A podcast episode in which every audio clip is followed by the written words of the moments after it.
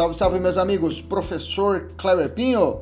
Estou aqui para falar com vocês a respeito dos princípios da execução penal. Isso mesmo, os princípios que regem toda a execução penal. Essa parte é muito importante. Ela é base para os concursos mais avançados, né? E concursos aí para DEPEN, concursos para é, especiais na área de segurança pública, né? De polícias penais, ok? Vamos lá, princípios da execução penal. Os princípios da execução penal, nós temos aí pelo menos 24 princípios que vamos trabalhar. E o primeiro deles é o princípio da humanidade. O princípio da humanidade é, está contido na nossa Constituição Federal, que determina que não haverá penas, né? Está no artigo 5 da nossa Constituição, e determina que não haverá penas não haverá penas né, de morte, salvo em caso de guerra, declarado nos termos do artigo 84, inciso 19, de caráter perpétuo, de trabalhos forçados, de banimento e penas cruéis. Esse é o inciso 47, né?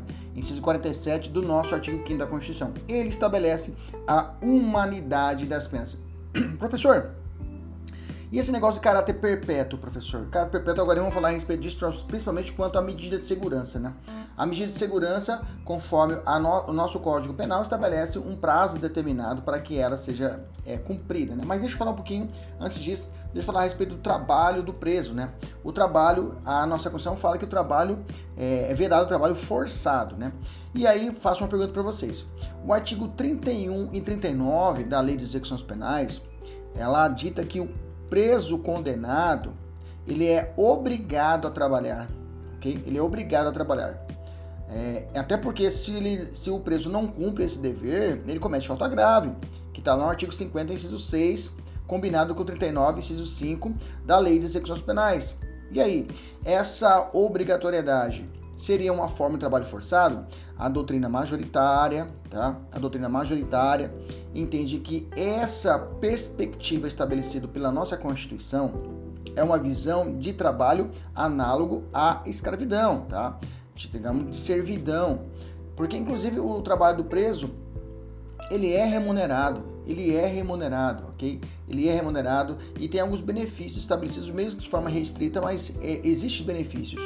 Okay? Ele pode remir a pena, principalmente um deles. Então, nesse sentido, não se há que falar em inconstitucionalidade do artigo 31 e 39 ok? Da Lei de Execuções Penais, pelo fato de que a análise do tema trabalho obrigatório do preso não se equipara à ideia de trabalho forçado da nossa Constituição Federal, beleza? Eu tenho outros incisos que também estabelecem essa análise da visão constitucional, ok? Que a gente tem que falar que também se envolve o princípio da humanidade, que é sempre bom você citar nas provas dissertativas, que são os incisos 48, né?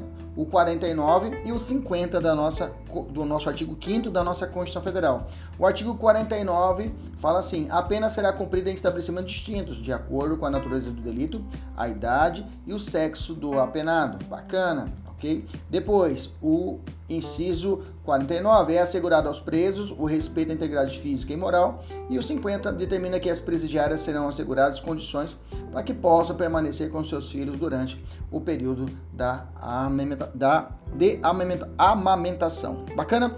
Então, nesse sentido, eu tenho aí esses três incisos que são importantes para você colacionar também nas suas provas. Agora sim, vamos falar a respeito dessa medida de segurança. A medida de segurança, se você analisar o artigo 97, parágrafo 1 do nosso Código Penal, estabelece que medida de segurança é uma espécie do gênero sanção penal. Sanção penal existem duas espécies. A sanção penal pode ser uma pena, uma pena que pode ser uma pena privativa de liberdade, uma pena restritiva de direito ou multa. Ou também pode ser uma sanção penal de medida de segurança, medida de segurança para aqueles é aqueles, aquelas pessoas que são é, inimputáveis, inimputáveis que são inimputáveis que, que de, é, mereçam tratamento é, de internação ou ambulatorial, né? E o artigo 97, parágrafo 1 do nosso Código Penal estabelece assim: a internação ou tratamento ambulatorial será por tempo indeterminado, indeterminado, perdurando enquanto não for averiguada mediante perícia médica a cessação de periculosidade. O prazo mínimo deverá de ser um, deverá ser de 1 um a 3 anos. Então, quem cumpre medida de segurança, pela letra fria do artigo 97, parágrafo 1, é uma pena perpétua. É reavaliado.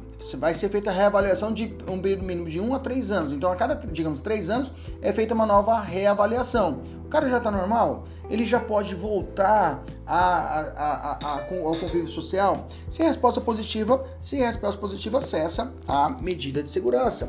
Cessa a medida de segurança, ok? Beleza? Maravilha. Mas isso chegou até o Supremo e isso chegou também ao STJ, porque pode figurar uma imagem de uma perpetuidade. Porque se o cara nunca ficar. Professor nunca ele chegar a é, ter, ser um doente, um doente, uma pessoa que sofre uma capacidade mental, ele vai ficar eternamente preso? Como é que faz? Aí tem dois posicionamentos que são muito importantes para a defesa, né?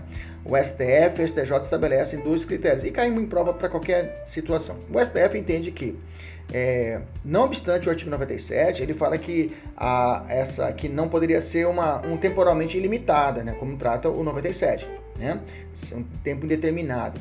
Então, ele estabelece um marco temporal de que não poderia Portanto, a medida de segurança de qualquer pessoa que for ali imputada ultrapassar o período de 30 anos, que a época da decisão, né, a época da decisão, que foi 2005 essa decisão, era o limite máximo da pena. E hoje, se formos analisar com a nova ótica do Código Penal, o limite máximo da pena é de 40 anos. Então, seria que com a visão já atualizada dessa jurisprudência, nós temos que o Supremo fala que a, é, a medida de segurança não pode ultrapassar o período máximo de 40 anos que é o prazo máximo que é estabelecido para um crime no Brasil.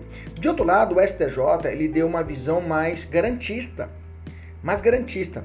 Ele falou que, é, é, que a, a, a, medida de segurança ela deve durar a pena máxima prevista em abstrato para o delito cometido pelo agente. Ou seja, se ele cometeu um crime de homicídio, é, é homicídio simples, né? Então, se eu tenho homicídio simples, a pena máxima é 20 anos. Então, ele ficaria 20 anos guardado, seria o limite máximo de 20 anos. Aí, depois disso, ele poderia ser o que? Liberto. Beleza, tranquilo, beleza? Então, o STF entende a pena máxima é, dos crimes 40 anos e o STJ entende a pena máxima do crime que lhe foi imputado, do crime que foi imputado é, em abstrato. Beleza? Não sentenciado, tá? Toma cuidado. E aí nós estamos dentro desse período da, desse princípio da humanidade. Eu tenho uma, uma decisão do Supremo que é a decisão a respeito do chamado estado de coisas inconstitucionais. Não tem como nós estudarmos execução penal se não perpassarmos por, esse, por essa decisão da, da, da DPF 347. Da DPF 347. Então, vamos fazer um pequeno resumo e vamos entender o que seria esse estado de coisas inconstitucionais, ok? Então, o estado de coisa inconstitucional é, é, ocorre quando? Ocorre quando verifica-se a existência de um quadro de violação generalizada e sistêmica dos direitos fundamentais. E isso é causado pela inércia, né? ou incapacidade reiterada e ainda persistente das autoridades públicas em modificar esse cenário, essa conjuntura, de modo que apenas transformações estruturais da atuação do poder público e a atuação de uma pluralidade de autoridades, né, pode modificar a situação dessa inconstitucionalidade. É uma, é uma violação sistêmica, ok? A, a, a estado de coisa inconstitucional é uma violação sistêmica, ou seja, todo o aparato, não só o judiciário, não só o executivo, ok? toda, inclusive também o legislativo, todos eles, eles ficam é, congelados, eles ficam inativos diante de uma situação de calamidade, ok? Estrutural determinada situação, e aqui nós estamos falando do sistema carcerário brasileiro. Tá? Um exemplo disso é o, estado, é, o sistema penitenciário brasileiro que passa né, por esse verdadeiro estado de coisa inconstitucional. Professor, mas qual foi a origem dessa, desse, dessa, dessa teoria? Quem foi o primeiro no mundo a fazer essa decisão de estado de coisa inconstitucional? Bacana, ótima pergunta. Quem trouxe essa inovação foi a Colômbia.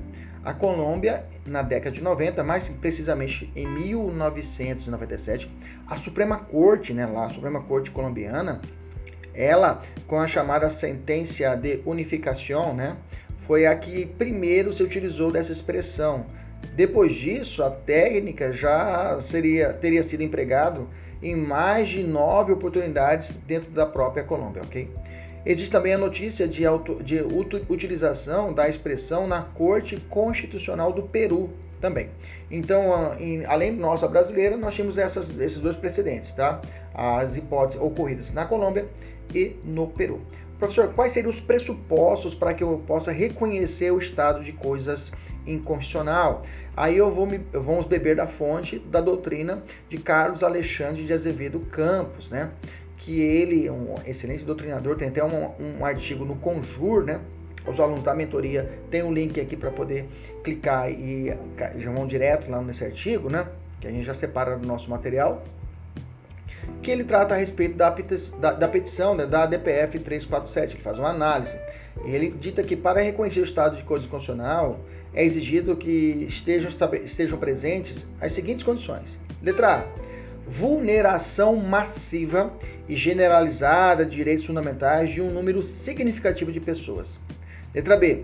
Prolongada omissão das autoridades no cumprimento de suas obrigações para a garantia e promoção dos direitos. Letra C. A superação das violações.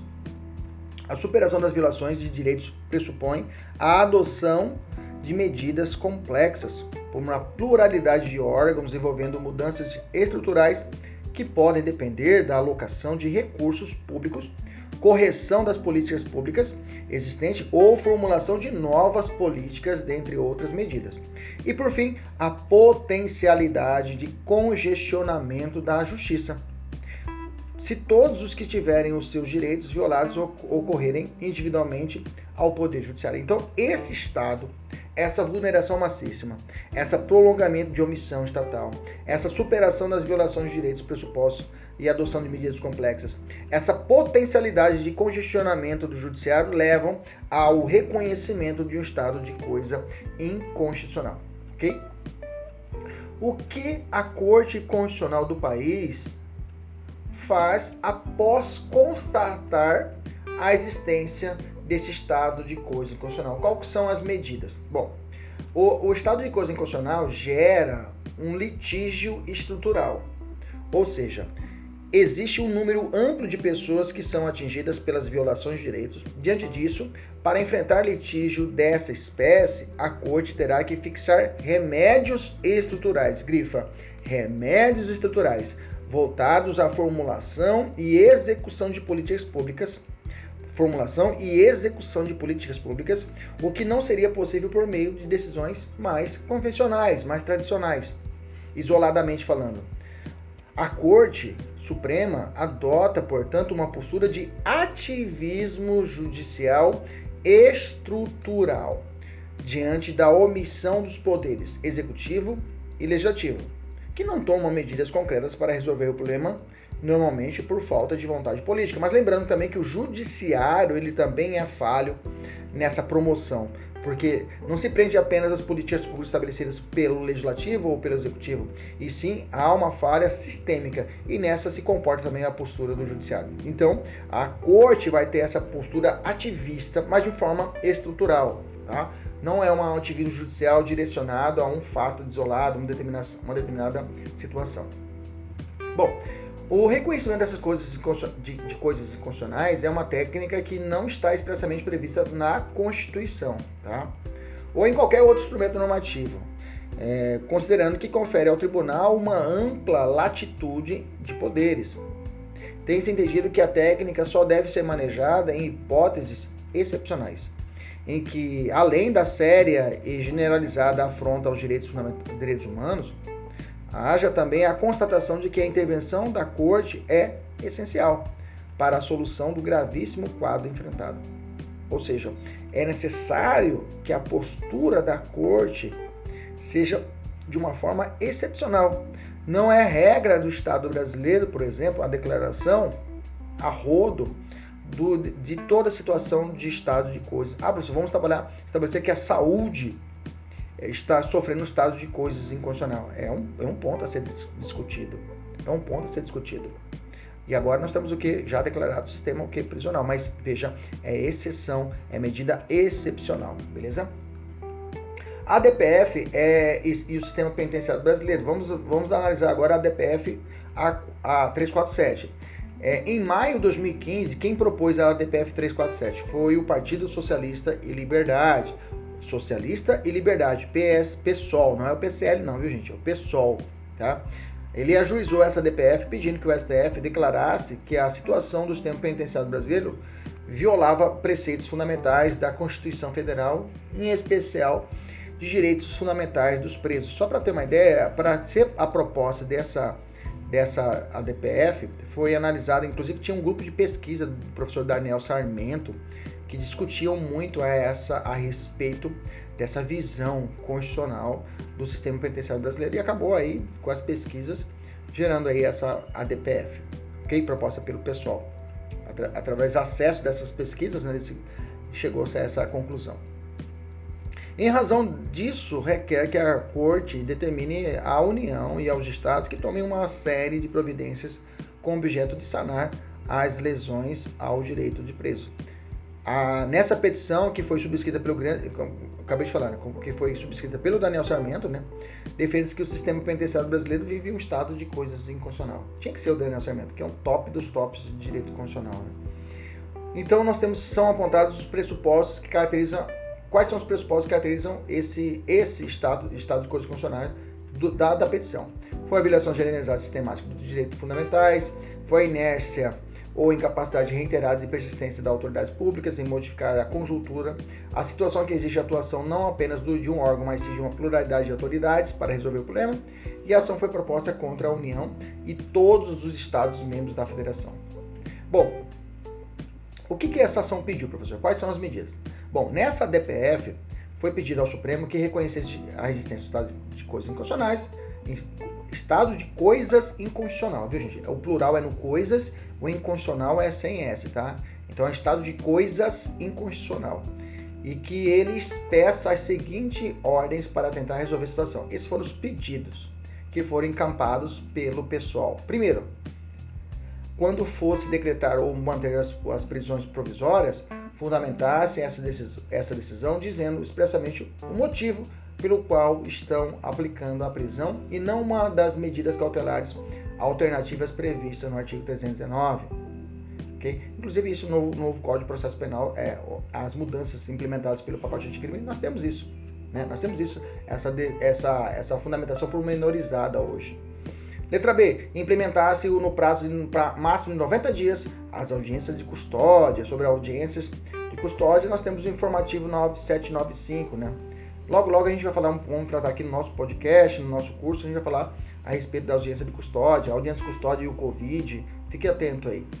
Letra C. Quando fossem impor cautelares penais, aplicar pena ou decidir algo na execução penal, levassem em consideração de forma expressa e fundamentada o quadro dramático do sistema penitenciário brasileiro. Letra D. Estabelecessem, quando possível, penas alternativas à prisão. Letra E. Embra abrandassem os requisitos temporais necessários para que o preso goze de benefícios e direitos como a progressão de regime, livramento condicional e a suspensão condicional da pena, quando ficar demonstrado que as condições de cumprimento da pena estão na prática mais severas do que as previstas na lei em virtude do quadro do sistema carcerário. E hoje está sendo aplicado esse, esse, esse fundamento em muitas decisões do Covid. Né? Letra F abatessem o tempo de prisão se constatado que as condições de efetivo cumprimento são, na prática, mais severas do que a prevista na lei. Isso seria uma forma de compensar o fato de o poder público estar cometendo um ilícito estatal. Letra G, aqui, ele, é, aqui o pedido do pessoal foi para que o STF obrigasse o CNJ, né? Obrigasse o CNJ, olha que interessante. Letra G falava assim: condenasse um é, coordenasse um mutinão carcerário a fim de revisar todos os processos de execução penal em curso no país que envolvam a aplicação da pena privativa de liberdade, visando adequá-los às medidas pleiteadas nas alíneas E e F acima expostas. Aí tinha que obrigar, o SF tinha que bater duro no CNJ. E a outra, o SF tinha que obrigar a União no seguinte, letra H, liberasse sem qualquer tipo de limitação o saldo acumulado do Fundo Penitenciário Nacional para utilização da finalidade para a qual foi criado, proibindo a realização de novos contingenciamentos. Bacana? Esses foram os pedidos estabelecidos na ADPF, tá? Professor, a, o Supremo admitiu todos os pedidos? Não. Vamos lá. Na verdade, o STF ainda não julgou o mérito dessa ADPF. não julgou o mérito, ele julgou a liminar e recentemente houve uma decisão em cima desse ADPF atrelada à situação do Covid que eu já coloquei aqui no material e vou comentar com vocês. Vamos lá. É, o STF ainda não julgou definitivamente o mérito da ADPF, como eu disse para vocês. Mas o que, que ele apreciou? Ele apreciou o pedido liminar? O que o acordo decidiu? Bom, o STF decidiu em conceder parcialmente a medida liminar e deferiu apenas os pedidos B, que é a audiência de custódia, e o H, que é a liberação incondicionada do verbo das verbas do fundo penitenciário, tá? Isso foi determinado em 2015, em 9 de setembro de 2015, pela relatoria do ministro Marco Aurélio. Diante disso, nós podemos concluir que o STF, que declarou, o STF declarou que diversos positivos constitucionais, documentos internacionais, estou falando do Pacto Internacional de Direitos Civis e Políticos, a Convenção contra a Tortura e outros tratamentos, tratamentos e penas cruéis, desumanos degradantes, a Convenção Americana de Direitos Humanos, ou chamado Pacto São José da Costa Rica, e normas infraconstitucionais estão sendo desrespeitadas. Okay? Estão sendo desrespeitadas. Já até falo para vocês quando você, esse bloquinho de esse bloquinho aqui de, de convenções internacionais é interessante você já guardar para suas provas, tá? Numa parte dissertativa, se você for falar sobre o sistema carcerário, é interessante mencionar se houver alguma violação. Pacto Internacional de Direitos civis e políticos, a Convenção contra a Tortura, Tratamento de Penas Cruéis, né? a Convenção Interamericana, faltou aqui também as regras de Mandela, ou se for caso de é, é, menor infrator, né? regras de Tóquio, ou se for mulheres detentas, regras de Beijing, né? Beijing. Bacana? Continuando, os cárceres brasileiros, além de não servirem de ressocialização dos presos, essa foi a conclusão suprema, né? fomentam o aumento da criminalidade, pois transformam pequenos delinquentes em monstros do crime. A prova da ineficiência do sistema como política de segurança pública está nas altas taxas de reincidência e o, e o reincidente passa a cometer crimes ainda mais graves. Isso é tudo que é do trecho do voto do ministro Marco Aurélio, ok? Ele estabeleceu ainda que vale ressaltar que a responsabilidade por essa situação deve ser atribuída aos três poderes, como eu disse para vocês lá atrás, tá? E como também para a União, os Estados-membros e o próprio Distrito Federal. A ausência de medidas legislativas, administrativas e orçamentárias eficazes representa uma verdadeira falha estrutural que gera ofensa aos direitos do preso, okay? além da perpetuação e do agravamento da situação. Assim, cabe ao STF o papel de retirar dos demais poderes da inércia, coordenação, ações visando resolver o problema e monitorar os resultados alcançados. A intervenção judicial é necessária diante da incapacidade demonstrada pelas instituições legislativas e administrativas. Bom, pela conclusão, percebe-se que realmente é um, é, um, é, é, é um dano sistemático. Né? Todo o sistema penal, todo o sistema de Estado envolve por esse Estado de coisas inconstitucional. Então, o Estado, o, o, plenário do STF entendeu que não pode se substituir o papel do legislativo e do executivo, né? Na consecução de tarefas próprias. O judiciário não pode fazer tudo, tá? Em outras palavras, o judiciário deverá superar bloqueios políticos, políticos e institucionais, sem afastar, porém, sem afastar, porém, esses poderes dos processos de formulação e implementação das soluções necessárias. Então, o, o, aí, o, na verdade, quando o Supremo disse isso, está falando que não pode se aviltar nas funções do legislativo e executivo. Aí sim seria, teríamos uma clara situação de ativismo judicial. Ok? Então, nesse caso, nesse sentido, não lhe, não lhe incube ao STF definir o conteúdo próprio das, das, dessas políticas e os detalhes dos meios a serem empregados. Com base nessa consideração que ele indeferiu a letra E e F que eu li para vocês. Quanto aos pedidos A, C e D, o STF entendeu que seria necessário, desnecessário ordenar os juízes e tribunais que fizessem isso, porque já são deveres impostos a todos os magistrados pela Constituição Federal e pelas leis infraconstitucionais. Logo, não havia sentido o STF declarar os obrigatórios, o que seria, o que seria apenas um reforço. Bacana? Resumindo, o que nós temos da decisão? Né? O STF então reconheceu que o sistema penitenciário brasileiro vive um estado de coisa constitucional, com uma violação generalizada de direitos fundamentais do preso. As penas privativas de liberdades aplicadas para a execução dos presídios acabam sendo penas cruéis e desumanas. Vale ressaltar que a responsabilidade vale ressaltar que a responsabilidade é, que a responsabilidade por essa situação deve ser atribuída aos três poderes, como eu disse para vocês, tá? E assim cabe ao STF o poder de retirar dos demais poder, os demais poderes da inércia, coordenar ações visando resolver o problema e monitorar os resultados alcançados. Diante disso, o STF em ADPF concedeu parcialmente medida cautelar determinando que os juízes e tribunais em todo o país implementassem no prazo máximo de 90 dias a audiência de custódia e a União liberasse sem qualquer tipo de limitação o saldo acumulado no Fundo Penitenciário Nacional para utilização na finalidade para a qual foi criado, proibindo a realização de novos contingenciamentos. Bacana, essa foi a decisão da DPF 347 essa foi a medida cautelar que foi determinada pelo ministro Marco Aurélio. Mas agora, em 17 de março de 2020, o próprio ministro Marco Aurélio, que ele é o relator, ele é o responsável pelo processo, ele decidiu a respeito de medidas preventivas diante da situação de pandemia que assola o país nesse ano, 2020, né? É, decidindo da seguinte forma: de imediato, né, conclamou o juízo da execução na, para analisar, analisar ante a pandemia, a, a pandemia que chegou ao país que é o, o Covid-19, as providências que ele sugeriu, né? contando com o necessário apoio dos tribunais de justiça e regionais federais.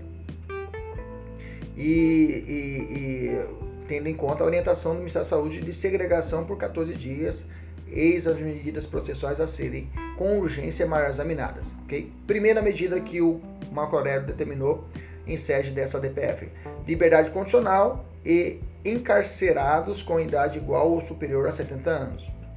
Letra B. Regime domiciliar aos soropositivos para HIV, diabético, portador de tuberculose, câncer, doenças respiratórias cardíacas, imunodepressoras ou outras suscetíveis de agravamento a partir do contágio pelo Covid.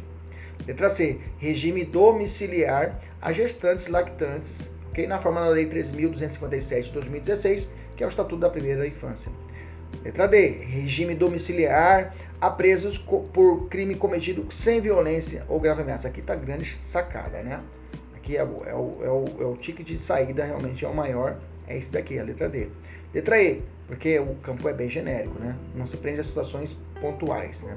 Letra E, substituição da prisão provisória por medida alternativa em razão de delitos praticados sem violência ou grave ameaça. Medidas alternativas, letra F, medidas alternativas a presos em flagrante ante o cometimento de crimes sem violência ou grave ameaça à pessoa. Letra G, progressão da pena a quem é atendido o critério temporal, aguarda exame criminológico.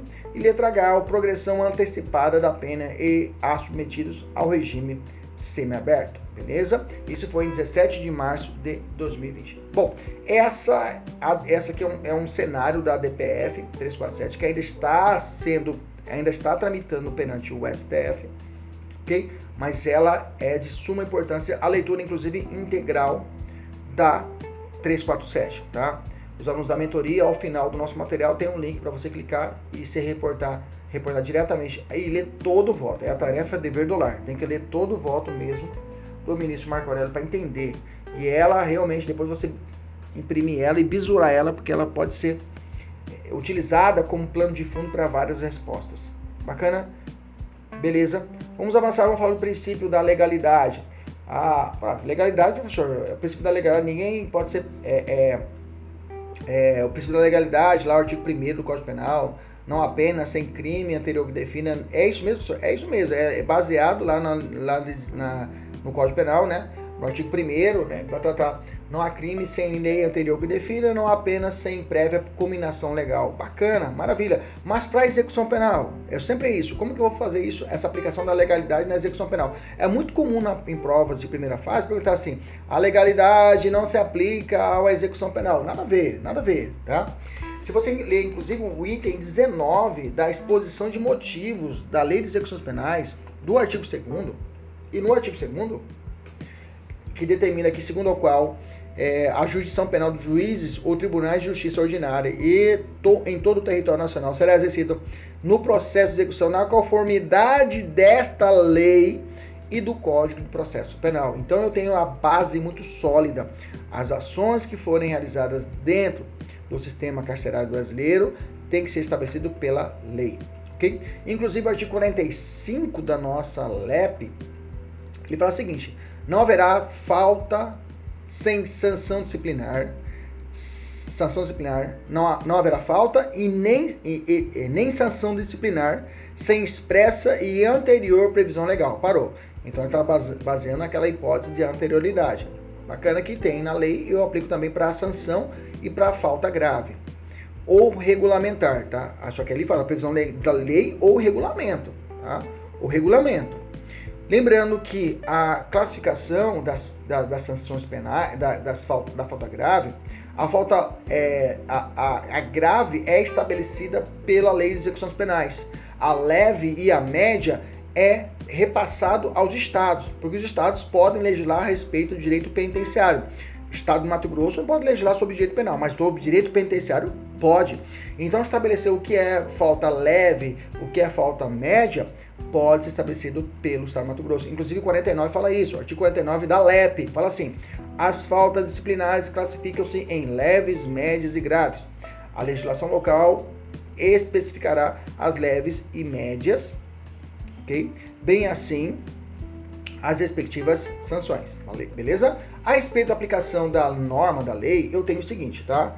Cuidado, a lei 11.446, ou 11.466, melhor dizendo, de 2007, ele alterou o artigo 50, apontando o inciso 7, né? Uma nova espécie de falta grave. Aquele condenado, né, a pena privativa de liberdade que for pego, né?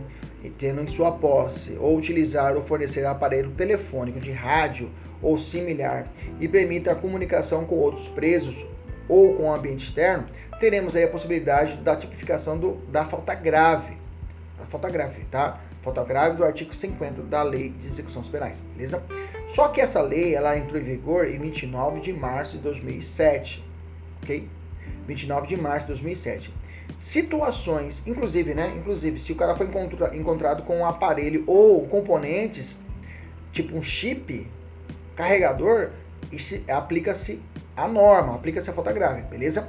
Mas se, a, se o fato ocorreu antes, antes da mudança legislativa, não poderá ocorrer a chamada retroatividade negativa, né? Retroatividade para prejudicar. Então, se ele foi pego com o celular no dia 27 de março de 2007, não será aplicada essa nova falta grave que só teve vigência no dia 29 de março de 2007. Beleza? Esse entendimento da quinta turma do nosso STJ em 2017. A LEP ainda prevê o chamado excesso ou desvio de execução. Professor, o que é isso, excesso e desvio de execução? Já vamos estudar. O artigo 85 fala assim: haverá excesso ou desvio de execução sempre que alguém, sempre que algum ato for praticado além dos limites fixados na sentença, ou ainda em normas legais ou regulamentares. Excedeu, houve um excesso quem suscita o incidente de excesso ou desvio de execução? Ministério Público, Conselho Penitenciário, o próprio sentenciado e qualquer dos demais órgãos da execução penal. Professor, cadê a Defensoria Pública?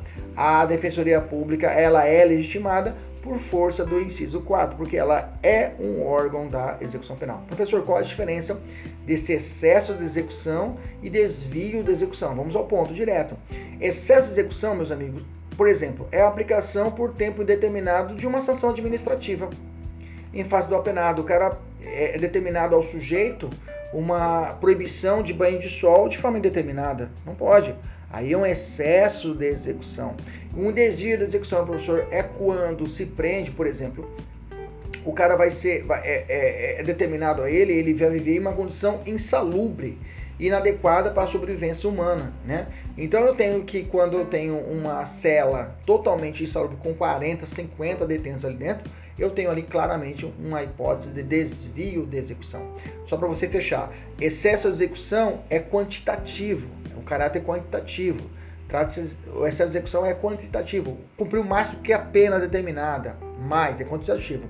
Já no desvio de execução, a ideia, o caráter é qualidade da pena, qualidade da execução. O, o caráter é qualitativo. Beleza? Desvio de execução, caráter qualitativo. Excesso de execução, quali, quali, é, é, caráter quantitativo. Vamos resolver essa questão aqui juntos? Vamos lá. 2019 caiu na prova do CESP. Isso aqui é uma prova de magistrado. Vamos lá.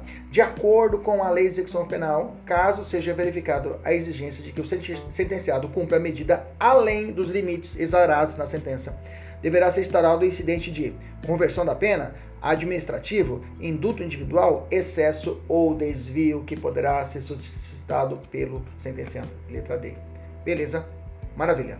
Vamos avançar, vamos falar do princípio da não marginalização ou discriminação das pessoas presas ou internadas. Professor, nunca ouvi falar. Realmente, são princípios isolados que realmente na fase de execução é, que a gente tem que conhecer, que vem caindo nas provas de concurso, nós temos que conhecer. Seguinte, como que se dá esse princípio da não marginalização ou discriminação das pessoas presas ou internadas? Vou te fazer um conceito, eu sei que você tem a resposta. Se eu te fazer uma pergunta, é uma pessoa, um cidadão, ok, que paga seus impostos e comete um crime, bacana? E de outro lado eu tenho um latrocida por vários crimes cometidos, ok?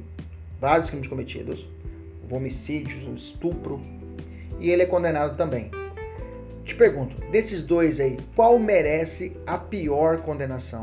Qual merece o pior de todos uh, da condenação? Qual merece uma, uma condenação? Ah, professor, o latrocida vai ter uma pena maior. Beleza. Deixa eu fazer outra pergunta então. Se eu tenho uma pessoa aqui fora, não está sempre prisional, bacana? Bacana. E esse que está aqui fora é uma pessoa um, sem teto. E a vida dele é totalmente insalubre. Totalmente insalubre. Ele mora comendo lixo, o cara aqui fora. Olha para o sistema carcerário, tem esse pai de família que foi preso. Você falou que tem que ter uma melhor condição. Beleza? Te pergunto, quem tem que merecer o melhor tratamento? Quem merece o melhor tratamento? O, sem, o, o morador de rua que está comendo lixo ou o pai de família que cometeu homicídio e está dentro do presídio? Quem merece o pior tratamento? Eu tenho certeza, mesmo que você não queira, o seu coração peça, seja misericordioso e vai dizer que o correto, a resposta, não, há, não pode existir trans, diferença nenhuma entre os dois, o tratamento tem que ser igual, igualitário a todos. O seu coração clama dizendo que o cara que está preso tem que se lascar. Eu sei que você está pensando isso, mas abra seu coração, fique tranquilo que não é a sua culpa. Não é sua culpa. Isso é um princípio, o princípio da menor elegibilidade ou less eligibility, o princípio da menor elegibilidade. Ou seja, para mim chegar à ideia do princípio da não marginação, eu tenho que explicar dois fatores, que é esse princípio da menor elegibilidade e, o, e a teoria da supremacia do Estado diante da pessoa presa. Essa menor elegibilidade entende o seguinte, que é isso que eu disse para você.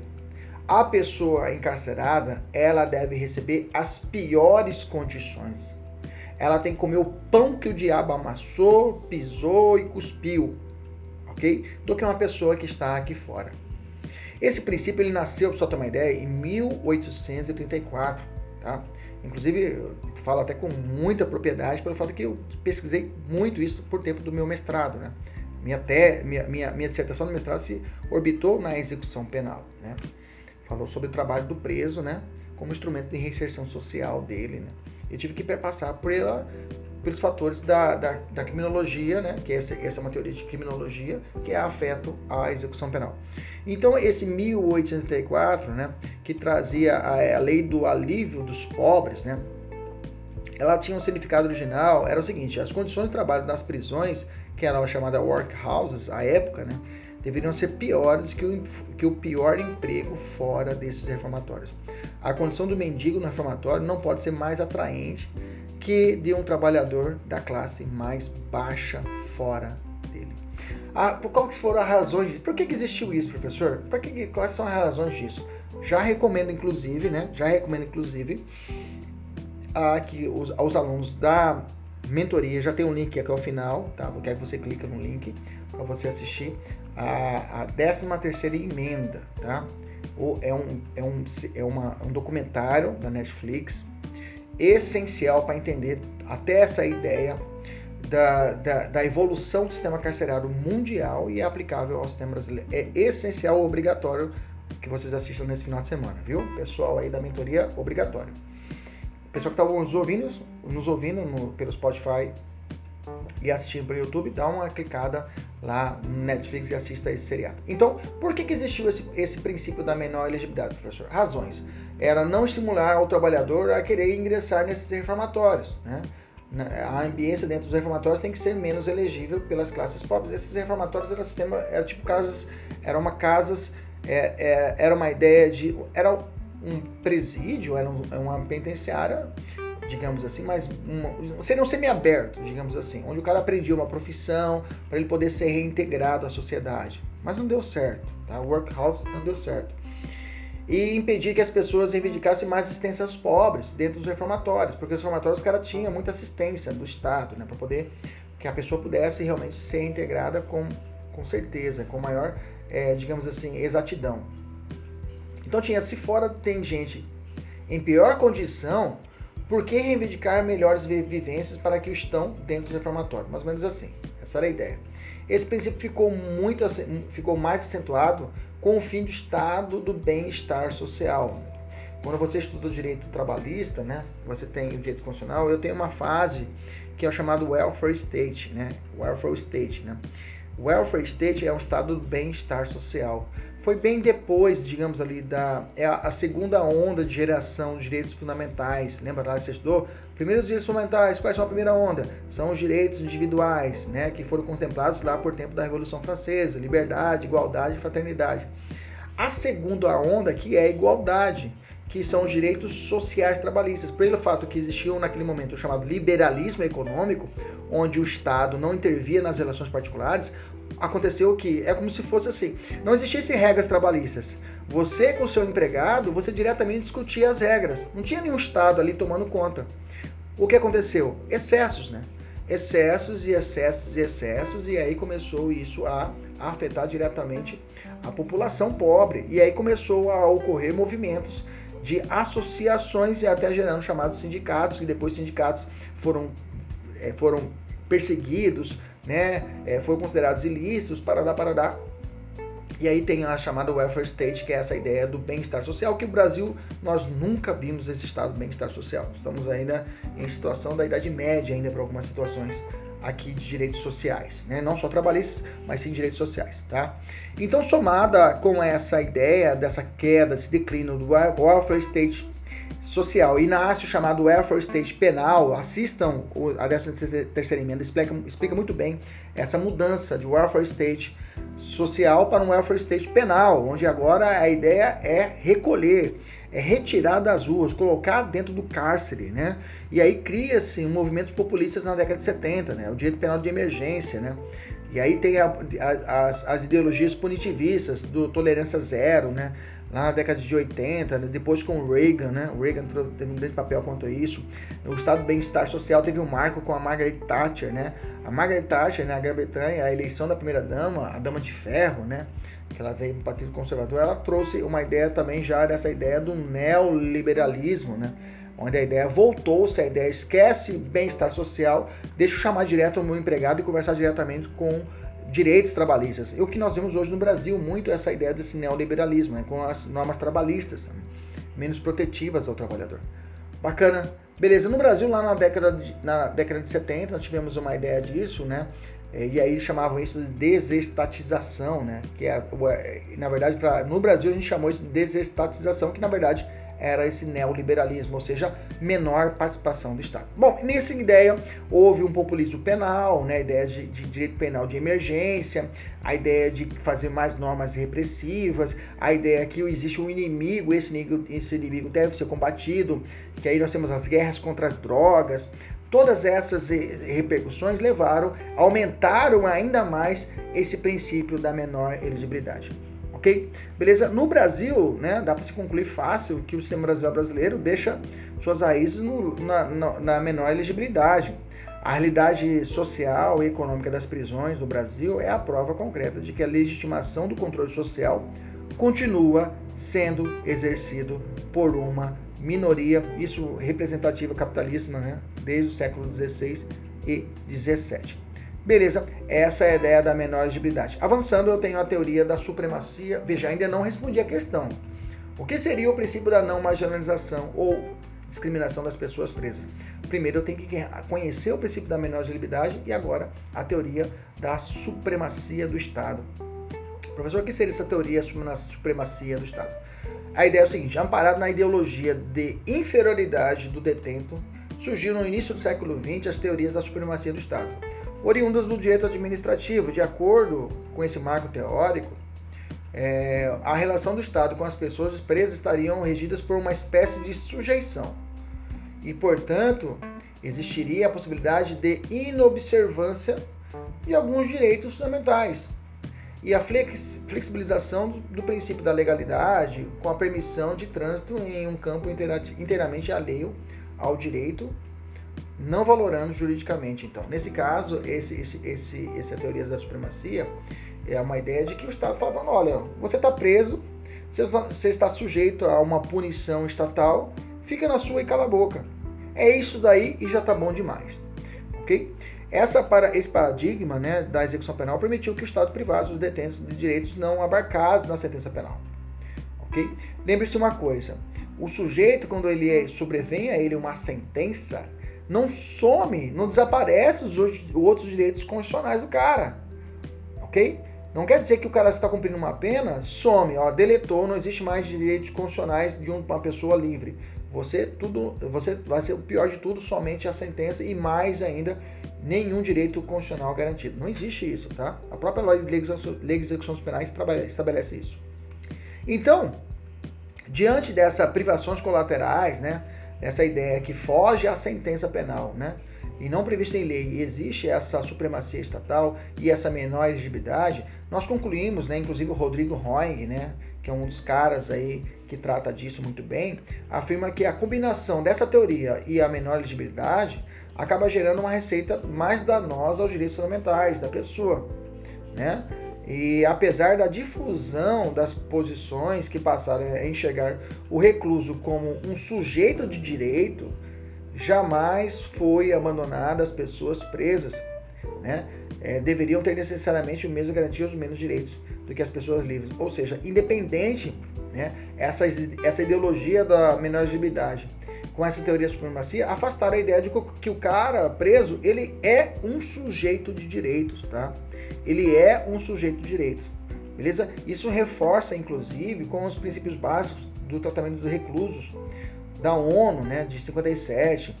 Eu tenho aí os, os enunciados da Declaração Universal dos Direitos do Homem, né? É, e, e, caso o Estado interessado nele seja parte, ainda temos o Pacto Internacional de Direitos Econômicos o Pacto Internacional sobre Direitos Civis e Políticos e outro que nós já falamos atrás a respeito da tortura. Beleza? A nossa lei de execuções penais ratifica isso no artigo 38, dizendo: o preso conserva todos os direitos não atingidos pela perda da liberdade, impondo-se a todas as autoridades o respeito à sua integridade física e moral. O artigo 3 ainda reforça: ao condenado e ao internado serão assegurados todos os direitos não atingidos pela sentença ou pela lei. Parágrafo único. Não haverá qualquer distinção de natureza racial, social, religiosa ou opinião. Ou política, perdão. Religião, religiosa ou política. Só cuidado, eu ia dizer isso, né? Acabei colocando a palavra opinião. Opinião sexual, opini... não há isso na lei, tá? Toma cuidado, tá? Toma cuidado. Prova objetiva adora colocar aqui opinião sexual também, mas não tá no parágrafo único do artigo 3 Professor, qual é a postura da Defensoria Pública diante desse marco, né? É, em diversas oportunidades, a Defensoria Pública, ela exerce uma função contra-majoritária. O que é uma função contra-majoritária? Principalmente pois estamos de lado de grupos de vulneráveis, de pessoas necessitadas. Seja uma, uma situação financeira, jurídica ou apenas organizacional. Assim, o princípio da defensoria é combater justamente essa ideia de que as pessoas presas devem ser marginalizadas, até porque isso faz com que a prevenção total, especial como geral, nada funcione que eu quero dizer para vocês, essa função contra-majoritária é que quando, mesmo que a gente entenda, a gente encontra uma decisão, ah, professor, é a decisão pacificada do Supremo, é a súmula do Supremo, não interessa, não interessa, não interessa, ok? A Defensoria Pública vai ter sempre o papel contra-majoritário. Ah, mas está tá pacificado, não estou nem aí. Eu vou rebater aqui, vou levantar outros princípios constitucionais, outros princípios e vou dizer que essa súmula está errada que essa doutrina majoritária está errada. Desde que, de outro lado, tenha o quê? Grupos vulneráveis, os direitos humanos estejam sendo, digamos assim, afetados. A defensoria quase sempre faz essa função contra a majoritária. Não tem quando a gente estuda corrente minoritária, é da defensoria. Ok? Beleza? Maravilha. Vamos falar do princípio da individualização da pena, né? Aí está contido no artigo é, tarará, tarará, 47 que nós já vimos lá atrás. Né? A lei regulará a individualização da pena e adotará, entre outras, seguintes. É a primeira parte do 47. Né? A individualização da pena tem que ser analisada em três estágios, tá? em três fases, para a gente poder analisar a individualização da pena. Primeiro estágio, um plano legislativo, que é na parte da produção da lei. O legislador né, tem que analisar, quando for produzir a lei, lá no nascedouro, que as penas combinadas em abstrato, de forma a tutelar alguns bens jurídicos que merecem proteção no direito penal. Tem que se prender a isso, né? Então, a seleção de bens jurídicos, a criminalização de condutas e a fixação das penas. Então, tenho que analisar isso lá na individualização da pena. Então, que não trata de crimes o que é, que vai afetar grupos determinados, tá? A pena em si tem que ser analisada de forma correta. Segundo, o plano judicial, aí é a aplicação da pena. Né? Nesse estágio, o magistrado vai fixar a pena em concreto de acordo com as circunstâncias relativas ao fato criminoso, ao agente e à vítima, ok? Ele não pode se dispor de forma genérica, como a gente costuma muito observar em decisões quando realiza-se a dosimetria da pena, onde o juiz ele aumenta a pena base por causa da é, gravidade em abstrato do crime, né?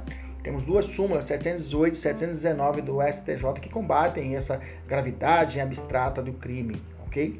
Beleza? Então isso aí foge uma ideia de individualizar a pena, identificar. Beleza? Toda vez que você viu que colocou todo mundo no mesmo saco, uma lei que colocou todo mundo no mesmo saco, sem diferenciar, eu tenho a ideia que feriu a individualização da pena. E o último plano na execução penal a individuação da pena também afeta na execução penal, no plano administrativo, né?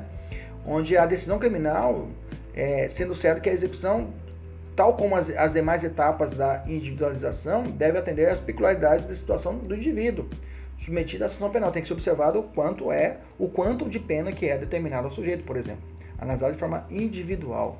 Beleza? Maravilha. Aí eu tenho os exemplos da jurisprudência, por exemplo, a 8.07290, crime de ônibus, parágrafo segundo, parágrafo 1 do artigo 2 falava que era inicialmente fechado, né?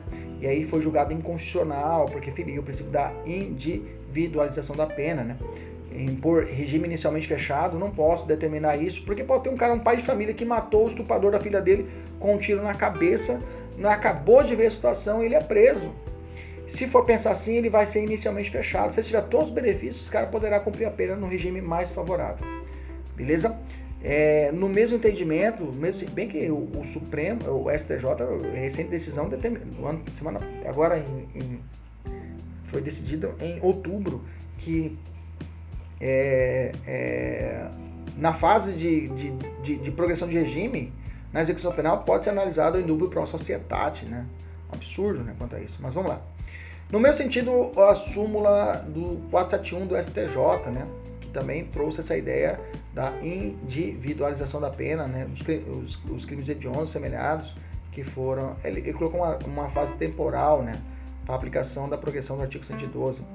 É, igualmente, a, a, individualização da pena, que afastou a proibição de conversão de penas restritivas de direitos, lá no artigo 33, parágrafo 4 da Lei de Drogas, né? Que inclusive se gerou até a resolução 5 do Senado Federal, né? Que quando é declarado inconstitucional, né? É, a, a, isso está no artigo 52.10 da nossa Constituição, o Senado, ele suspende a aplicabilidade da norma. Isso era, era, né? Hoje em dia, já pela pela ideia que quando o Supremo decide, ele não precisa mais comunicar ao, ao, ao Senado, ele já vai decide, a comunicação é meramente um ato formal, não é mais hoje essencial para a construção dessa suspensão da aplicabilidade da norma dita inconstitucional pelo Supremo, pelo chamado efeito irradiante da decisão do Supremo.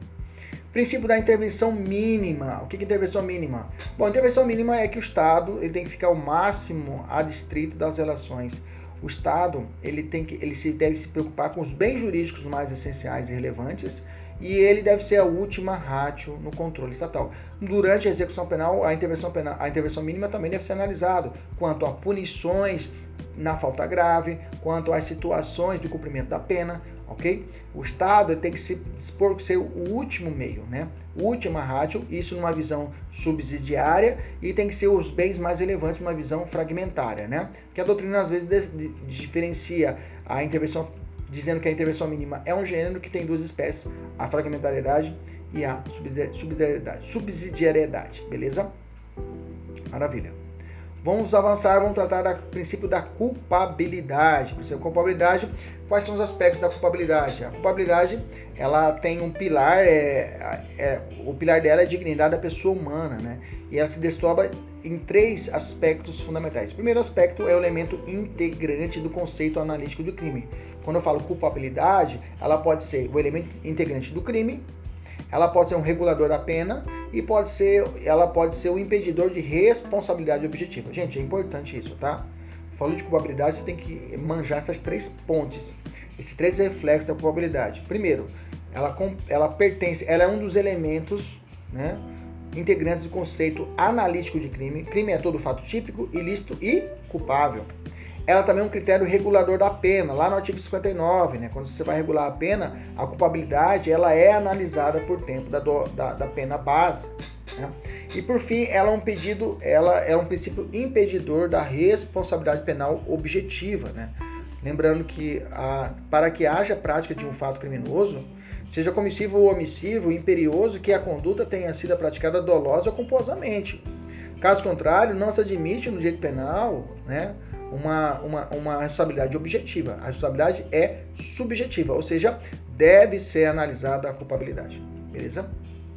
Tem até um conceito diferenciador de direito penal do autor, né? Que é, visa essa ideia de, de responsabilidade objetiva, sem análise da culpabilidade, e direito penal do fato, que essa sim é a responsabilidade subjetiva, que aí se prende à ideia da culpabilidade, beleza? Pelo princípio da culpabilidade, é, qual a base de atuação dela? Como eu falei, ela vai analisar se, o, se o fato foi produzido por dolo ou culpa, se foi produzido por dolo ou culpa, e pela teoria finalística, dolo ou culpa hoje são elementos da tipicidade, lembra disso. Depois a gente vai falar isso mais em direito penal. Beleza? Vamos avançar. Vamos falar o princípio da lesividade ou ofensividade. O que depende dessa lesividade e ofensividade, né? Pela ofensividade, é, só merece a tutela penal as condutas que causarem lesão ou causarem perigo de lesão e bens jurídicos indispensáveis à vida em sociedade. Exige que o fato praticado ocorra lesão ou perigo de lesão a bem jurídico tutelado. Bom, essa ideia na execução penal também deve ser afetada. Tá? Para que exista punição por falta grave, tem que ser analisado se o bem jurídico realmente ela, ele foi afetado. Por exemplo, não posso punir o sujeito por, por é, é, é, digamos, a, a, aliás, melhor dizendo, não há crime de fuga, por exemplo. Né? Não há punição por crime de fuga no direito penal brasileiro. Tá? Nesse caso, não há a liberdade, nesse caso, a restrição de liberdade, é, ela não vai ter uma lesão quanto a isso, né? Não há lesividade quanto a isso, é uma tentativa de a, a pessoa fugir ou tentar fugir. Não é crime, penalmente falando, mas é falta grave, né? A tentativa, a tentativa ou a consumação da fuga, eu tenho o crime com a mesma punição de falta grave, beleza? Quais são os quatro principais funções do princípio da ofensividade ou lesividade? Primeiro, proibição de incriminação de uma atitude interna, né? Se a pessoa for tentar se matar, se ela, se ela é dentro do presídio, né? Se automutilar, eu não posso fazer uma punição dessa pessoa pela, pela, por essa, por, pois é uma, uma atitude interna dela vontade dela. Segundo, a proibição de incriminação de uma conduta que não exceda o âmbito do próprio autor, né? É, como eu falei, né? É, é casado com o primeiro que eu te disse, né? Eu não posso punir a autolesão do preso dentro do, do, do estabelecimento prisional. E nisso, inclusive, é um enfoque chamado de princípio da alteridade, né? É essa hipótese da pessoa não se, não se automutilar, de é, é, essa proibição de incriminação de uma conduta que não exceda o âmbito do próprio autor, eu tenho esse enfoque de princípio de é chamado também pela doutrina de princípio de alteridade, princípio da alteridade. Terceiro ponto, a proibição da incriminação de simples estados ou condições existenciais, né? A, por ser a pessoa ser negra, né? Por ser uma, uma, uma situação de a pessoa ser ser um traficante, por isso necessita uma punição maior dentro do sistema penal. Não pode, tá?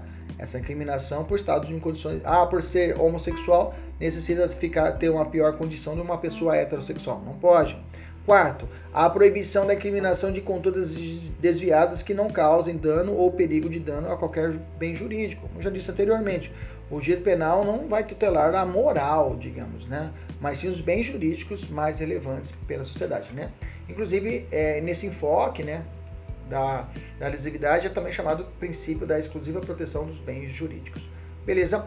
Princípio da transcendência mínima. Eu tenho certeza que você já ouviu falar do princípio da intranscendência mínima do direito penal, que está lá no artigo é, 45, né, que traz assim: nenhuma pena, artigo 5, inciso 45, nenhuma pena passará da pessoa do condenado, podendo a obrigação de reparar o dano e a decretação do impedimento de bens ser, nos termos da lei, estendida aos sucessores e contra eles executadas até o limite do valor do patrimônio transferido. Por isso que fala em transcendência mínima, pelo fato de que existe uma passagem da punição de uma pessoa para outra, há uma sucessão da punição. A regra é que se a pessoa é condenada penalmente, se ela morreu, a pena morre com ela. Agora, a indenização, a reparação de danos no âmbito civil poderá ser transferido aos seus sucessores até o limite da sua herança. Inclusive, isso inclusive até lá no, nos atos de improbidade também se aplica essa regra. Tá? Então, de fato, a pena não pode ser aplicada ou executada contra outro, mas apenas contra o condenado. Com a morte dele, extingue a punibilidade. Está no artigo 107, inciso 1 do Código Penal. E para a maioria da doutrina, resolve-se pelo mesmo a pena de multa. A pena de multa também morreria aí. Engraçado, há um curioso é, dado histórico, né, que o Tiradentes, né, o Tiradentes, né, que foi condenado à pena de morte, né, enforcamento, a família dele foi condenada à pena de infâmia até a quarta geração dele. Ou seja, até a quarta geração de Tiradentes, a família dele foi condenada por infâmia. Isso claramente fere o princípio da intranscendência, que hoje isso não seria possível. Mas o título do princípio que eu chamei a atenção de vocês, eu falei princípio da transcendência mínima. Transcendência mínima. Por quê? Lembra do Rodrigo Duque, Rodrigo Duque Estrada Roing, o top, defensor público que é top da galáxia de execução penal? Ele falou o seguinte: olha, o mais certo falar na execução penal é que existe uma transcendência mínima. Pois colocar alguém no cárcere sempre trará efeitos deletérios, deletérios à terceira pessoa. A família do cara vão sofrer efeitos do cárcere? Falta de auxílio estatal, repressão pela força policial penal? Por esse motivo, entende-se que sempre haverá a transcendência, ou seja, vai ser transmitido. Mas ela deve ser mínima, razão pela qual o nome técnico é princípio da transcendência mínima. Beleza? Tranquilo? Princípio da presunção de inocência, ok? Que vem estabelecido na nossa Constituição, no artigo 57, determina que ninguém será culpado até o transjulgar a sentença condenatória. Pergunto: é possível a decretação excepcional de uma prisão temporária ou preventiva sobre alguém o qual paira indício suficiente de autoria, mas que ainda não pode ser considerado culpado? Sim, é possível, tranquilamente, tá? A presunção de inocência não atrapalha a possibilidade de prisão temporária ou prisão preventiva. estou falando de medidas cautelares, né? Medidas cautelares é, de segregação, que seriam as prisões, né? Mas não é possível a prisão preventiva com a finalidade de antecipação de cumprimento da pena, a famosa prisão em segunda instância, tá? Por quê? Primeiro ponto, o Supremo já entendeu assim e nosso artigo 313, parágrafo 2 implantado pela Lei 13.964 de 2019, que é o pacote de crime, veda essa prisão, expressamente a prisão em segunda instância. Ou seja, a pessoa só será culpada realmente quando o trânsito julgado da sentença penal condenatória. Ou seja, se o cara tiver excelentes advogados, a sentença condenatória transitará em julgado aqui no Brasil de forma definitiva apenas com a última decisão do Supremo. Beleza? Princípio da proporcionalidade. Bem curtinho, Raul Zaffaroni, tá? Esse é um cara garantista ao extremo? Para as provas de defensoria, o cara que realmente que defende veementemente, veementemente, né? a racionalidade, né? segundo o qual exige certa vinculação equitativa né? entre o delito e a sua consequência. A proporcionalidade traz isso. A, a pena a ser cumprida tem que ser equitativa aos atos cometidos pelo criminoso e a sua execução também, tá? Com efeito, a proporcionalidade deve ser estendida no momento da execução da pena. Então, a proporcionalidade da pena, por exemplo, uma sanção determinada, uma falta cometida pelo condenado, ok? Digamos que seja uma falta considerada leve e aí o diretor, por processo administrativo, tá, determina uma falta grave, ok? Aí não há proporcionalidade. Princípio da celeridade, o razoável duração do processo de execução penal. Eu sei que você conhece pela Convenção Europeia, né, para salvaguarda dos direitos do homem e da liberdade, lá no parágrafo 1 do artigo 6 ela já trouxe ali o princípio da celeridade processual. Né? Qualquer pessoa tem direito de que sua causa seja examinada equitativa e publicamente num prazo razoável. O Pacto São José da Costa Rica de 92, que foi ratificado pelo Brasil pelo decreto 678, também trouxe essas garantias nas garantias judiciais a celeridade processual. Toda pessoa tem direito a ser ouvida com devidas garantias e dentro do, de um prazo razoável. Veja, tanto a Convenção Europeia como o Pacto São José traz o termo prazo razoável, mas leia-se duração razoável do processo. Só em, nove... Só em 2004, com a Emenda Constitucional 45, que acrescentou o inciso 78 no artigo 5 da Constituição, que tivemos o que? A positivação do, da duração razoável do processo. Veja, e ela ampliou tanto para o âmbito judicial como administrativo. Então, se eu tenho um processo administrativo de falta grave, também deve ser aplicado a ele a, a, a duração razoável do processo administrativo de falta grave.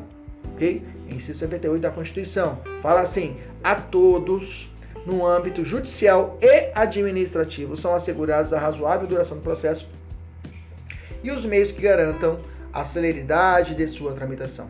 Beleza? Mas te pergunto, como esse princípio é transportado para a execução penal? Como eu disse para vocês, né? o pressuposto da pena, que é um castigo, né? não elimina a existência de garantias procedimentais. A ciência penal não possui outra razão senão verificar a necessidade da punição através do processo.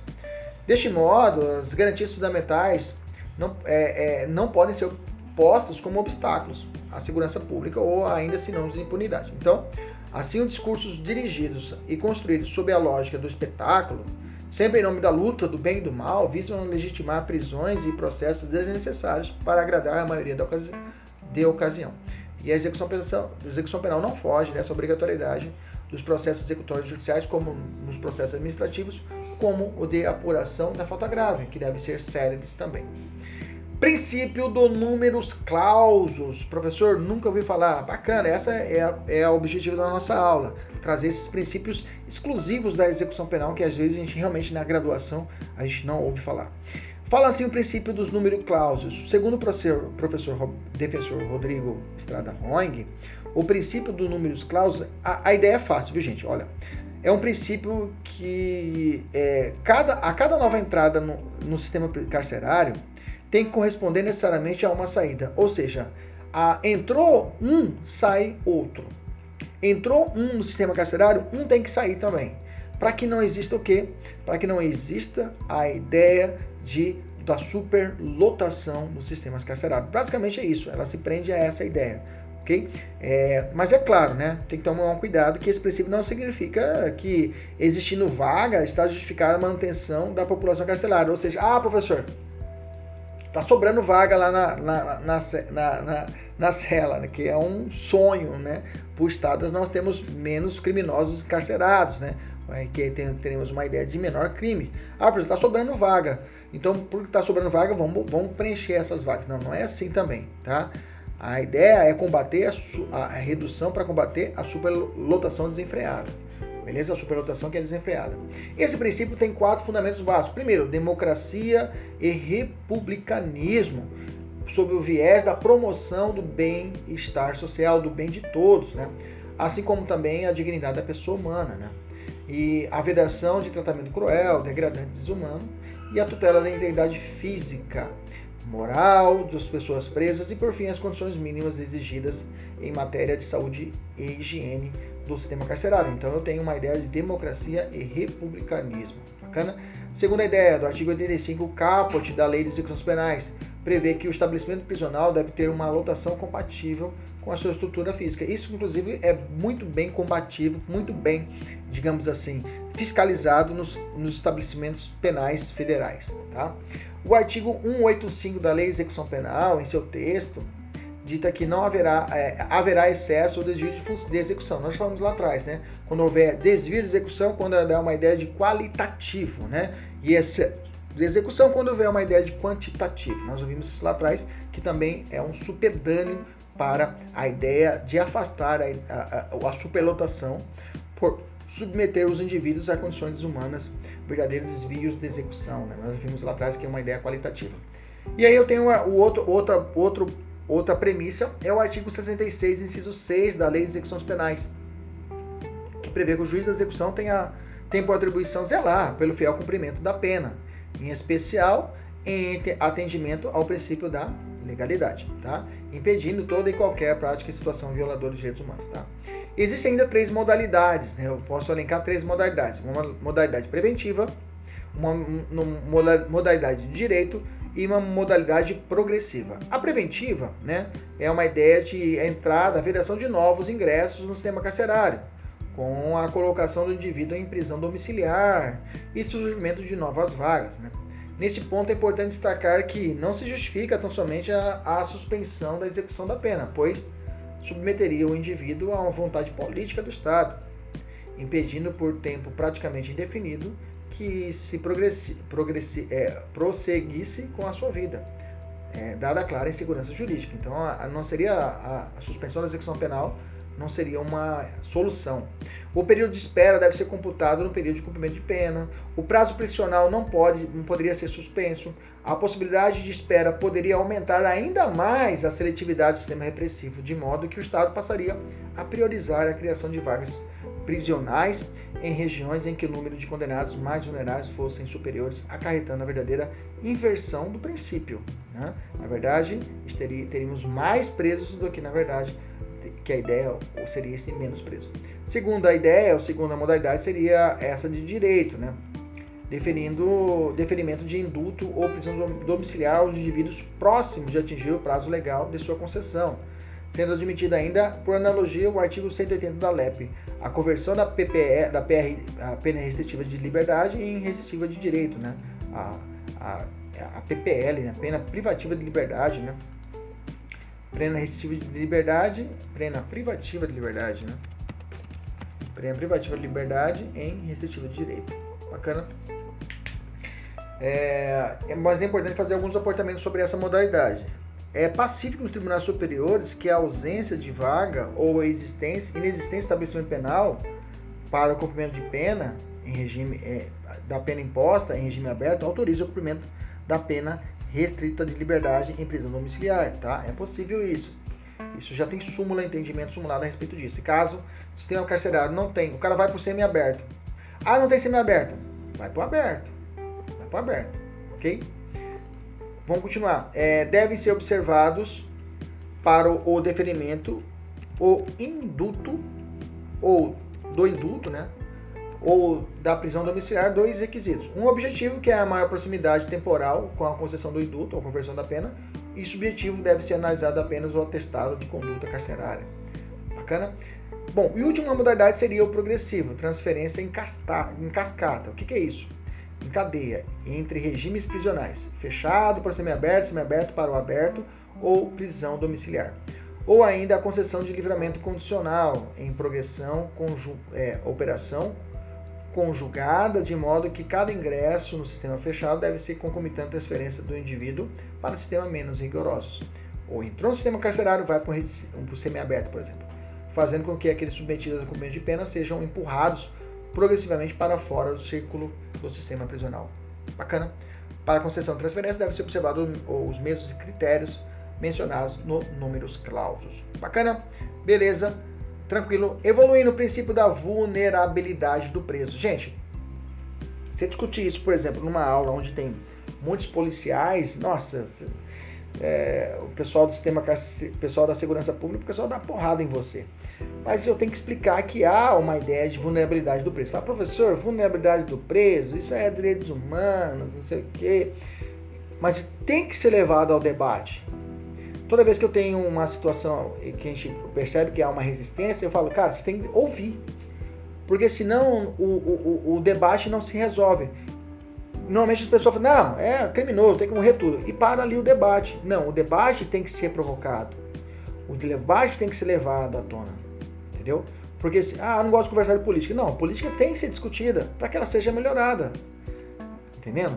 Então, esses debates devem ser aflorados, é claro, com educação, com uma forma parcimônia, com sabedoria, para que possa o que evoluirmos quanto ao sistema carcerário, que é um, porque queira ou não queira, eu sempre falo, cara, se não cuidar disso daqui, o cara vai sair de lá e vai voltar a cometer crimes piores. Então tem que resolver. Ah, a pessoa mata tudo. Não, também não é o caminho. Não é o caminho. Beleza? Então a vulnerabilidade do preso, o apenado, ele está uma queira ou não queira, ele é um grupo de vulnerável, tá? Ele está numa vulnerabilidade dentro do Estado.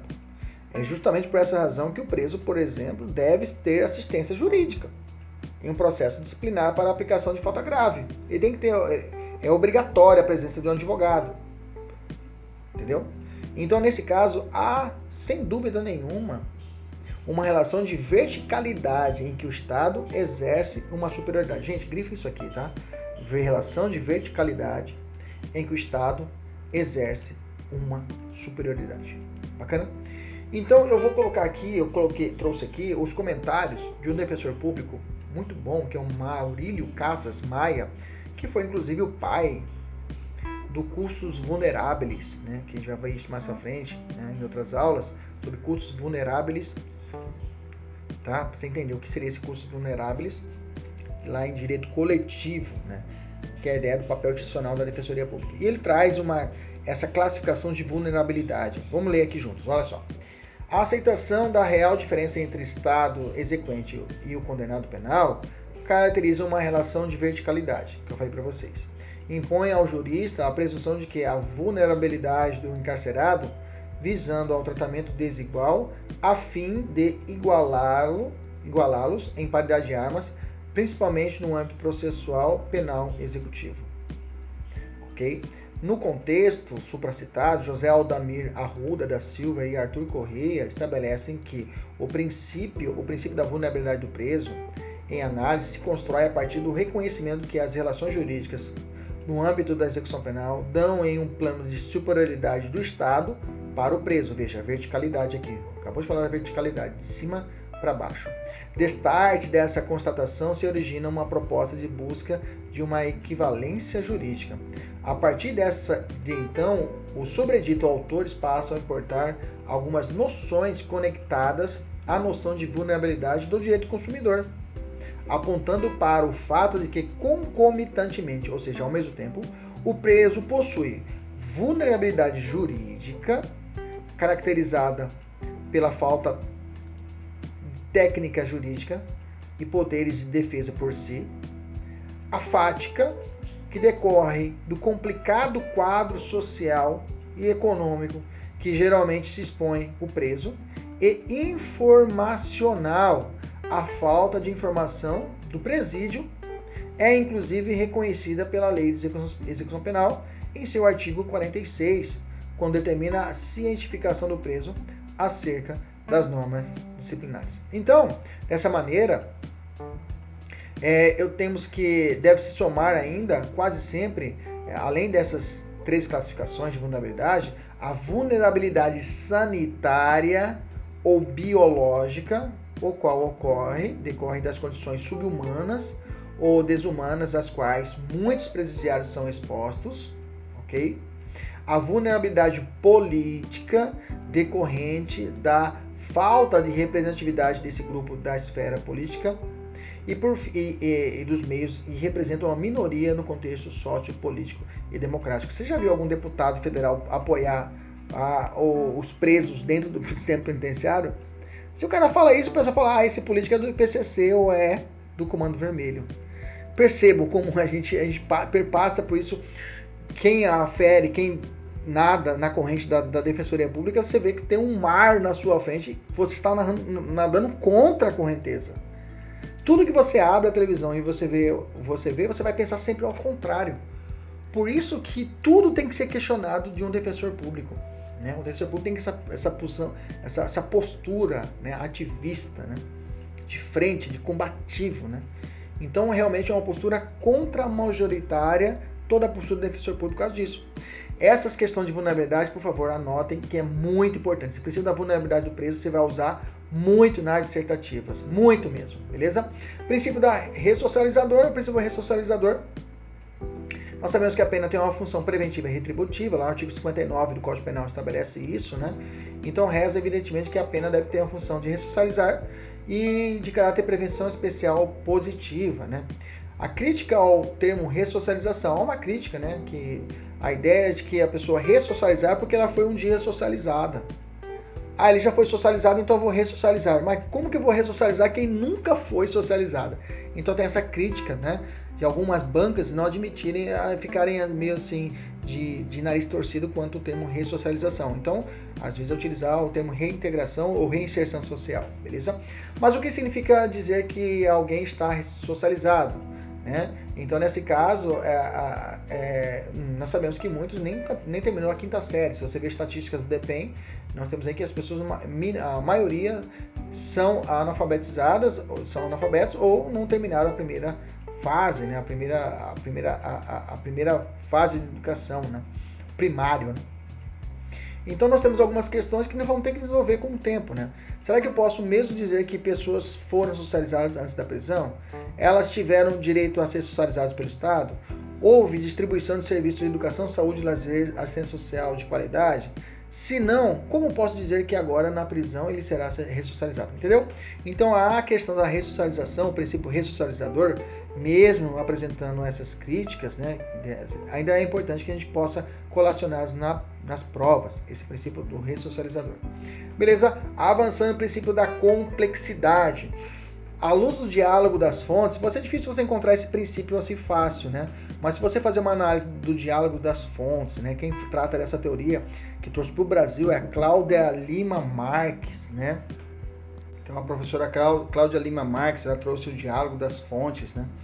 Então, se você fazer uma análise diálogo das fontes, temos que, com base na doutrina do direito administrativo, lá nós damos os atos complexos, né?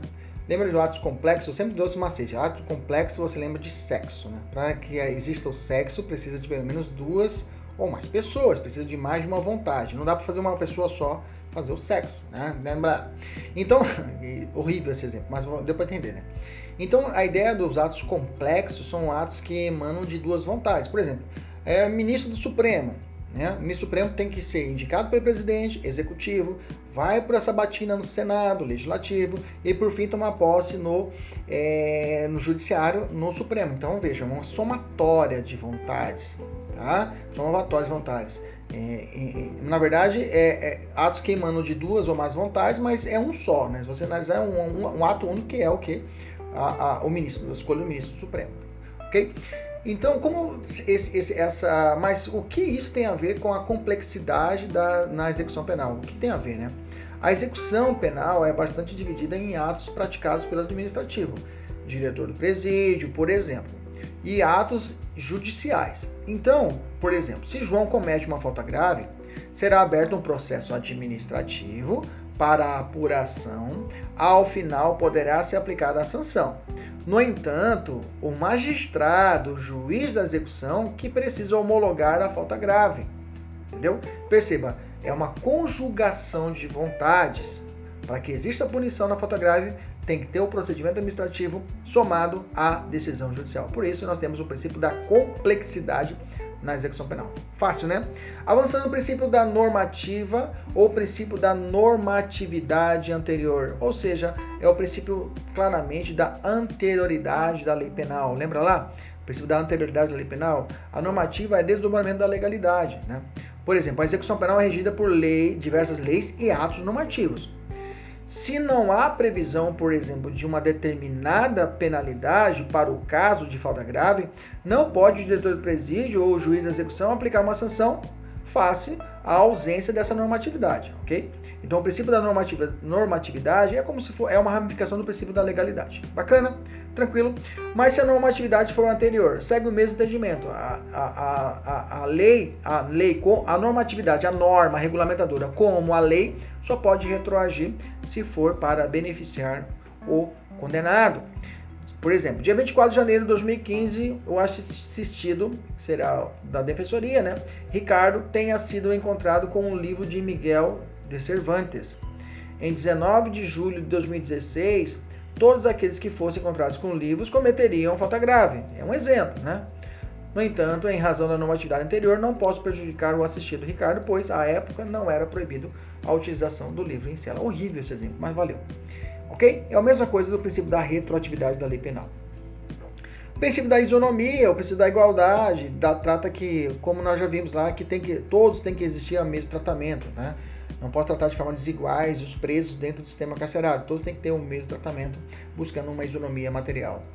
Princípio da menor onerosidade da pena. O que é esse princípio, professor? Para esse princípio, a pena deve ser menos onerosa possível. Podemos dizer que, pode, podemos dizer que é um desdobramento lógico do princípio da humanização das penas. Tá? Como a pena tem ampla função preventiva e retributiva, não se pode aceitar que a pena seja cruel, humilhante ou trabalhos forçados. Princípio da jurisdicionalidade, na esteira do entendimento de que a execução penal ostenta natureza jurisdicional. Tá? ela merece realce é, o princípio da juris, merece realce, né, o princípio da jurisdicionalidade, no qual deflui que o processo de execução será conduzido por um juiz de direito, conforme o artigo 2, artigo 2 da LEP. Vamos ao artigo 2 fala assim: a jurisdição penal dos juízes ou tribunais da justiça originária em todo o território nacional será exercida no processo de execução na conformidade da lei e do Código de Processo Penal Parágrafo único. Esta lei aplicar-se-á igualmente ao preso provisório ou ao condenado pela justiça eleitoral ou militar, quando recolhido ao estabelecimento sujeito à justiça ordinária. 140, 194 da LEP também reforça esse princípio da jurisdicionalidade. Fala assim o 194. O procedimento correspondente às situações previstas nessa lei será judicial, desenvolvendo-se perante o juízo da execução. Beleza? Devido processo legal. O devido processo legal também é aplicável na execução penal em virtude do viés nitidamente jurisdicional, né? No processo executório, a garantia esculpida no artigo 54 se traduz como nula executio sino iudio, né? sob iudico, ou judice, né? Nula executio sine iudice, conferindo densidade ao tal princípio, o procedimento judicial da execução penal encontra-se regulados no artigo 194 ao 197. Vamos aos artigos. 194. O procedimento correspondente às situações previstas nessa lei será judicial, desenvolvendo-se perante o juízo da execução. 195. O procedimento judicial in iniciar-se-á de ofício. Isso aqui deve levar bastante críticas agora com o procedimento com o sistema acusatório, né? Aí a pergunta é: sistema acusatório será aplicado na execução penal? Esse 195 ainda é vigente? Temos que discutir isso depois. Há requerimento do Ministério Público, do interessado, de que represente o seu cônjuge, parente ou descendente, mediante proposta do Conselho Penitenciário ou ainda da autoridade administrativa.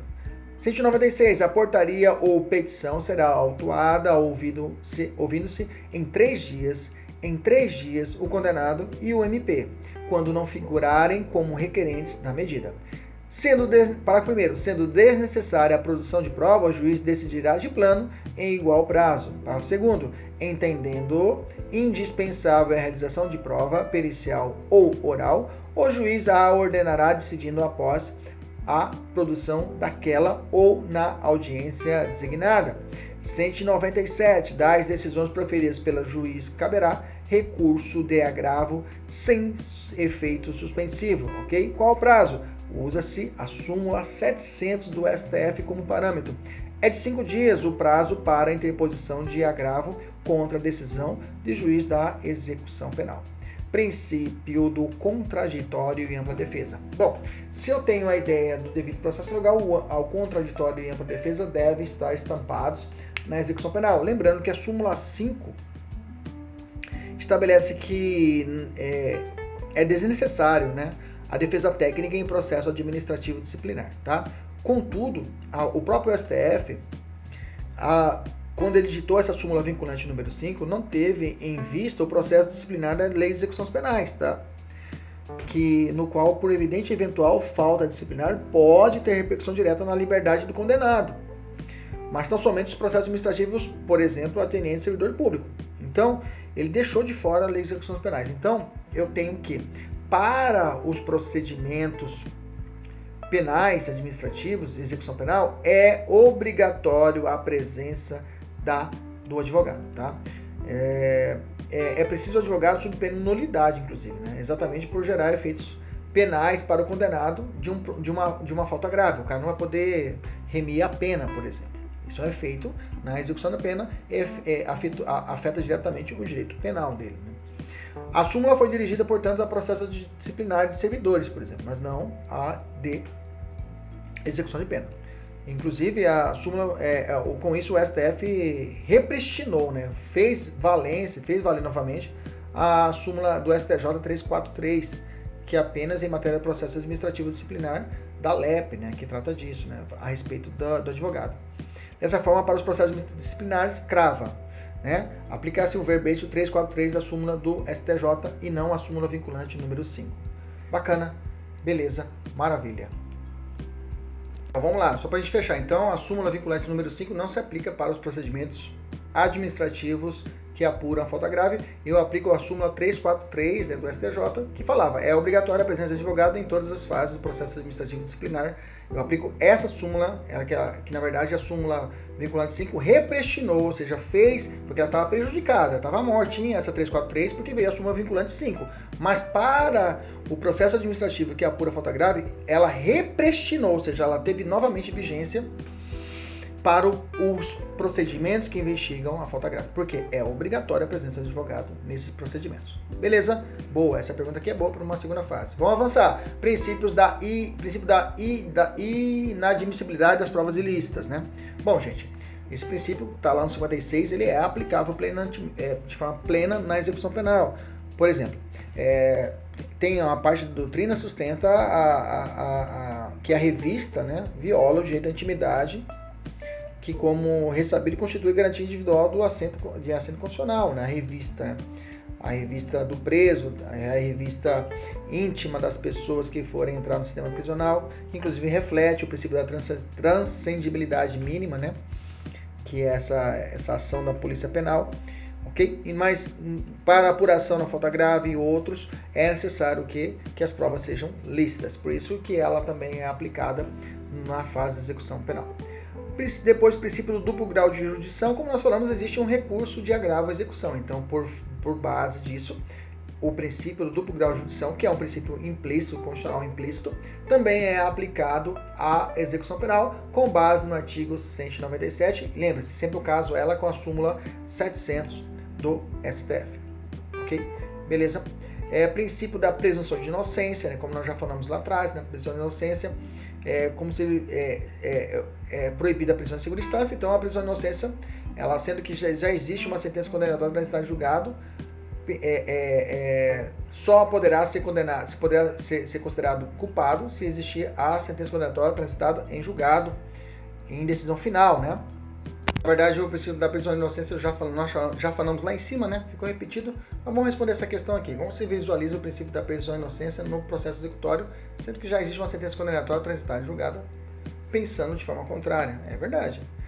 Tal princípio existe na execução da pena relacionada às matérias típicas da execução penal, a vertente probatória, a, a acusação pública, né? E se impõe ao ônus da prova. Assim compete ao Estado comprovar que o condenado não cumpre dados requisitos para que lhe seja concedido algum direito de execução da pena. Demais disso, a, a, é, é, a interpretação da norma, no, da norma, da prova e do fato na execução também deve ser favorável ao condenado. Beleza? Tá aqui lá em cima só para poder reforçar. Bacana, tranquilo, maravilha. Esses foram os princípios da execução penal. Até a próxima. Tchau, tchau.